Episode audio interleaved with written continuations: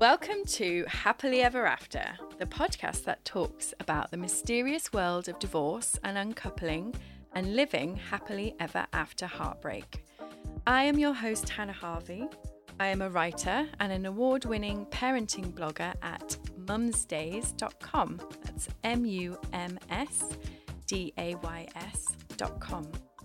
It would make my day if you could subscribe and leave a review so more people can find this podcast.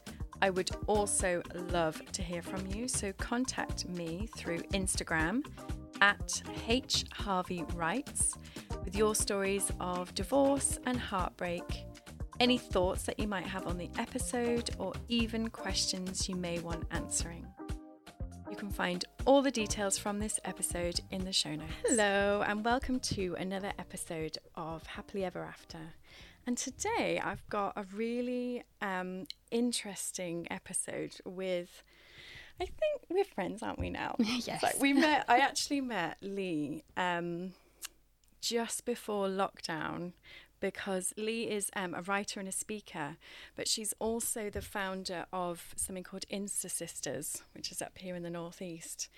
Um, and I'd been seeing loads about it on Instagram, and I was like, oh, I really wanted to start getting out more. I, th- I think I had just had Nancy, but I was like dipping my toe back in the water of um, blogging again. And so I went along to one of um, Lea's events, and it was in John Lewis, and we all got to try on nice clothes, and that was such a lovely. it night. was really nice. Yeah. Was that one of the last ones? Yeah, before the pandemic. Yeah, Mm. but yeah, Insta Sisters was a special group. and it definitely helped to sort of help women thrive. I would say it was the aim of the group. So, yeah. I think when I first came along, I was just like, gosh, I didn't realize how many women because it was like a really lovely big group and then there were people there that I actually already knew and I was like oh you're here too and it was just such a nice uh, way to connect with other people that are just wanting to do stuff for themselves and yeah ambition and all the things that can get pushed to one side when you start getting married and having families and That's it. I think um I think the importance of community is is at the heart of it all. I think it's so important. We live I suppose we live in a society now where um communities sort of fallen by the wayside sometimes. Um and they say it takes a village. Um, and it really does, um, especially when you're going through something like divorce or separation. Um, so I guess my aim was just to because at the at the time I was just working at home from the kitchen table and felt really isolated and realized if I felt that way then other women must feel that way. And so decided one day on a lengthy walk that I needed to do something about it. Um, and Insta Sisters was born and yeah it went from strength to strength and it, it just showed me it's just so needed community for women um, and men but community is just vitally important so totally. Yeah Mm. And one of the big themes around Insta Sisters was this idea of kind of, um, you know, empowerment. And that was one when we first reconnected. We were talking, you know, we've both been through a divorce. And oh, as we were chatting, it became obvious that for both of us, this idea of victim mode is something that we've both sort of had to work through. Um, and I guess just look at the ways that we can continue our lives after the tough time that we've had. Yeah. So, do you mind telling us a little bit about your, um, I guess, your experience of divorce and Yeah. where you are now with it? Yeah. So um, basically, I separated from my ex husband five years ago. So it's been a really long didn't realise that journey. Yeah, it's been a really long journey. And um, the divorce only really started at the start, it coincided with the start of the pandemic and eventually settled at Christmas 2021. Um, after which I believed I was going to have my Nicole Kidman moment um, and skip down the street from my lawyer's office. Um, but unfortunately, it just it hit me like a train. The Really? trauma of, of what I'd been through, the actual, yeah, the the the first the marriage and then the separation, but then also the divorce process itself. I found very traumatic. So um, and it took me to dig very very deep to to get through that so um yeah, it's it's definitely again that's a time where community becomes important and your support network So becomes so important. Yeah. Yeah, um, which was tricky because I was in the pandemic and in a barn in the middle of nowhere, very isolated. Um, but I just, thankfully, I had done a lot of counselling and coaching um, and a lot of healing work on myself even before I left the marriage. Because I think at the point that I, before I left, I was so lost. I'd lost my identity so much that I needed to almost build myself up to the point of having the confidence and the self worth to leave. So I built myself up to that point and left and then continued the healing work. And that's been ongoing through the whole time. So I built my own resilience and my own skills and coping tools um, through all those kinds of work, including somatic therapies as well. Um, I've done a lot of healing work and I think I don't know where I would be honestly without all of that, um, and without the support of obviously amazing friends and family as well. For sure. Mm-hmm. Absolutely. But touching on your point about victimhood, because I think it's a really important point that you make. So Um. It is because um, there's a lot of shaming of um, victims of abuse. Mm-hmm. Um, and I think that's about the culture that we live in, to be honest. Um, I think it's fair to say we still live in a fairly toxic patriarchy. And I think that it often benefits men to shame women, if I can say that, or to, or to keep women small, or to. We, we're almost conditioned that we have to be the good girl. And so we're, we're taught how to stay quiet um, for the benefit of others. And um, so, what I think the way that I understood it was that it's it's really important to own your story. So it's really important to share your story. If you have been a victim, that's okay. You can own it. But what you don't want to do is slide into victim consciousness. You don't want to unpack and live there. You don't want becoming a victim to become your, i- narrative and and, your your identity. identity. Exactly. Yeah. Yeah. And I think that's where the difference comes in. So um, I obviously write a lot for my um, Instagram account, The Life She Built. Um, and I'm very authentic and vulnerable on that account. And so I have shared some of my experiences, but I'm very, very careful about how I approach that. And I always want to approach it from a point of empowerment. So, Yeah. yes, this may have happened to me, but what did I do to get myself out of that situation? Or, yes, um, this has happened in my life, but how did I um, find the strength to pull myself out? Or what can other people do to take themselves out of a very difficult situation? And I think that's potentially the difference because I see a lot of women, if you think about it, more almost half of marriages end in divorce now, I think, statistically. And I do, I've come across a lot of women who have unfortunately remained in victim mode. Um, and you see them, it almost can eat you up. It's like being eaten up by bitterness and resentment. Um, and I think that's a really dangerous place to be because almost then the person that you were with, your ex partner, wins. They get to win because they get to overtake the rest of your life. And for me, it was really, really important that I found a way to rise above and heal myself.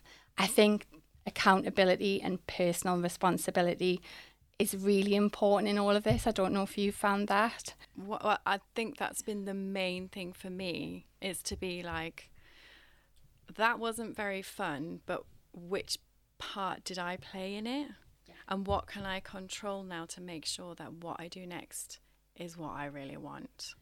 Yeah, and it's horrendously painful, isn't it? the levels of discomfort when you reach that point in your recovery, which we all need to, of okay, what what role did I play in this? Yeah. You know, Uh, but I you've think that's the healthy back way. to childhood to work out how you ended up where you did.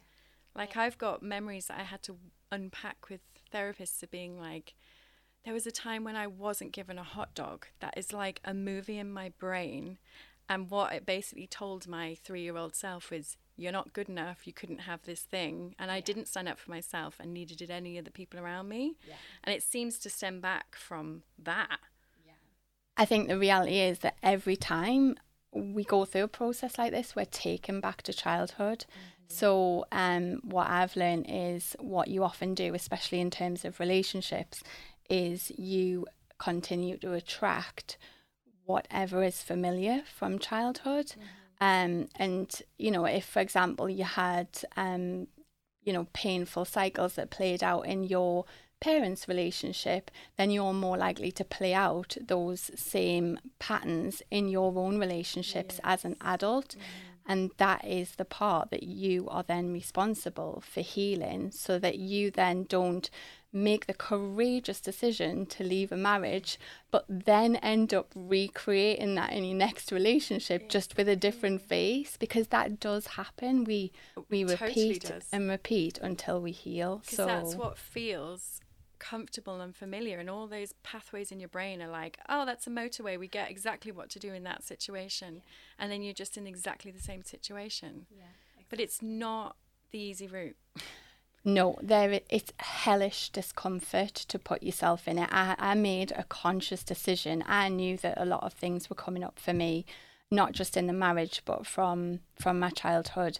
And I made a conscious decision to put myself through the discomfort because I wanted to write a different story for my future. And I, I, I in particular wanted to write a different story for Poppy, who's my daughter.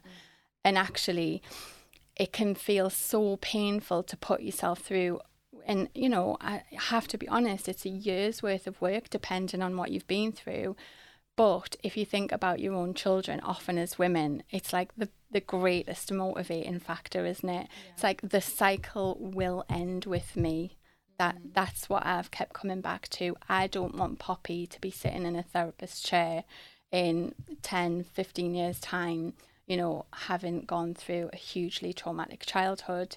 And you know so it's about protecting your own children as much as possible. Do you know what's interesting about that? Is so many people stay for the kids. i know. And then it's a really, that's, it's, I don't know, it's just not the right way around, is it? no You feel like you're doing the right thing by them, but actually, they pick up on so much more that than we do in terms of like facial cues and all that kind of stuff. They're like sponges for atmosphere. So if you're not happy, they know about it, and they're probably thinking it's my fault. Hmm They absorb it all. They are like sponges. Um, and yeah, I think I start. I used to say, um, many years ago, I was staying for Poppy. Um, and then slowly, slowly, slowly, as I worked on myself, I realized I was leaving for Poppy, and that was a huge shift. And also, one of the most important things I learned was that children only need one safe parent.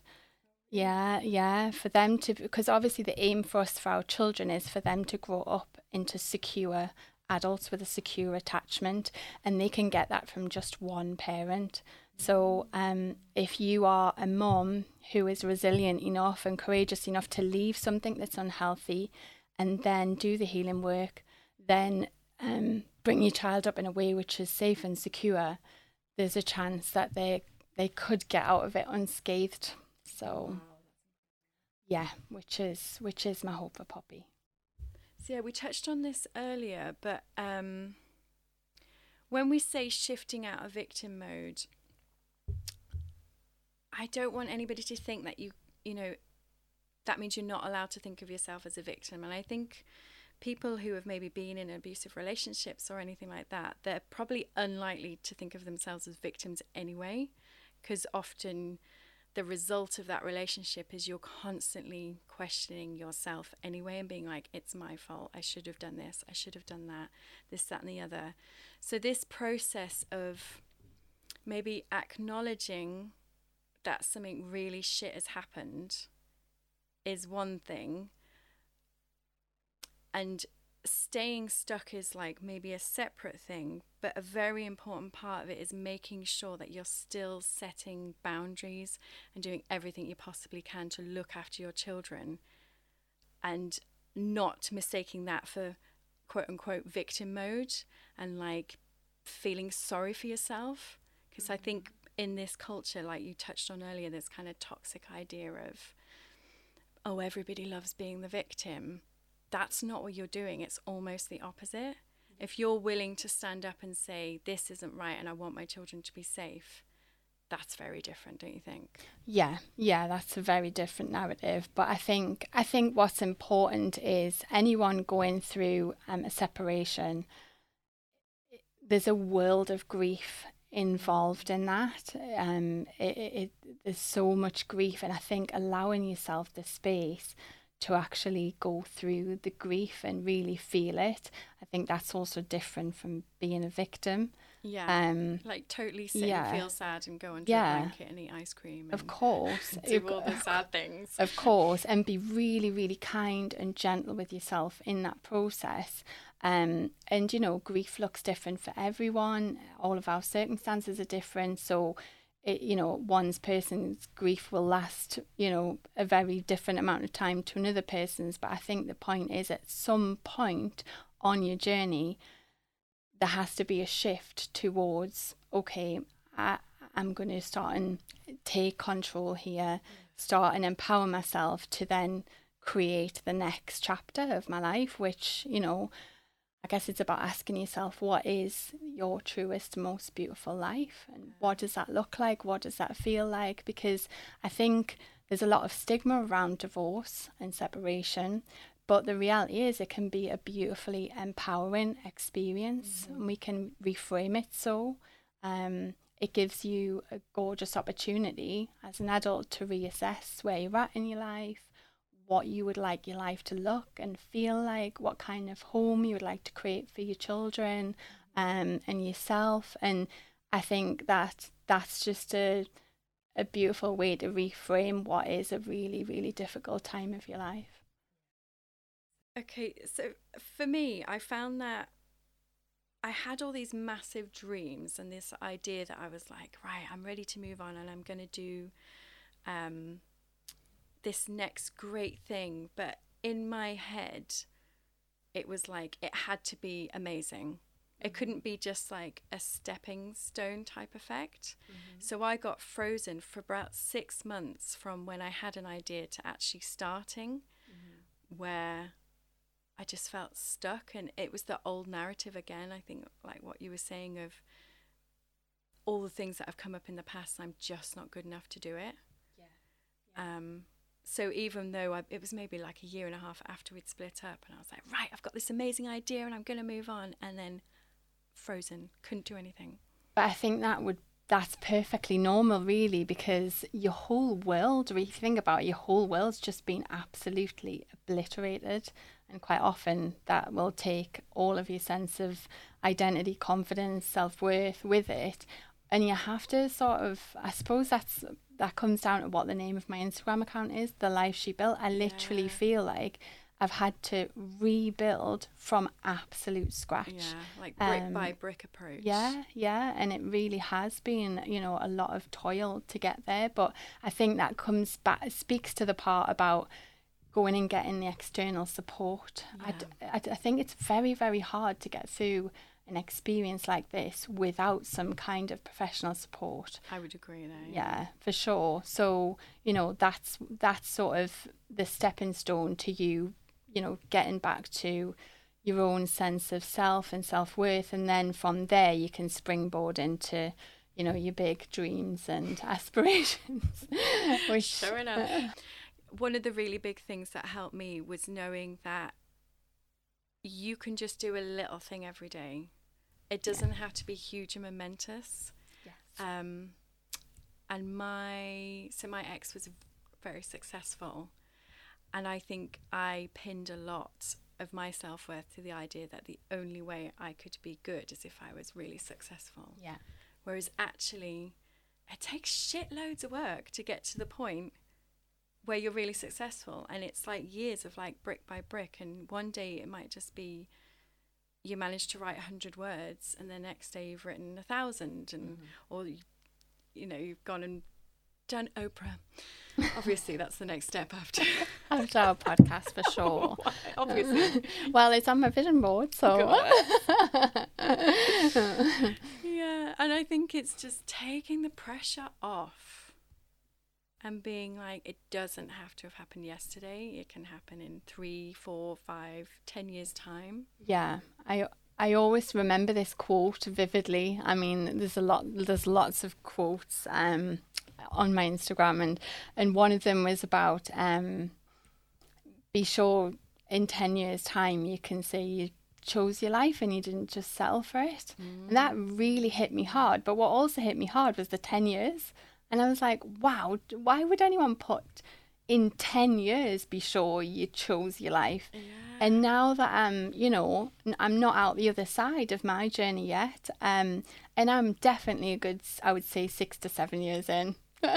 And you know yeah. the reality is i don't know if you find it but this is a long haul situation. It's a total transformation of your life. It's a total rebuild so it's going to take time. And the only way to get through that, I believe, is by being extremely gentle with yourself and extremely kind to yourself. And like you say, baby steps forward every single day. Mm-hmm. Um, I also have a lot of tools myself that I feel like really maybe ground me every day. Um, I think that's become really um, critical to to my life and my progress. So, for for example, gratitude. Um, like literally writing down five things I'm grateful for mm. every day.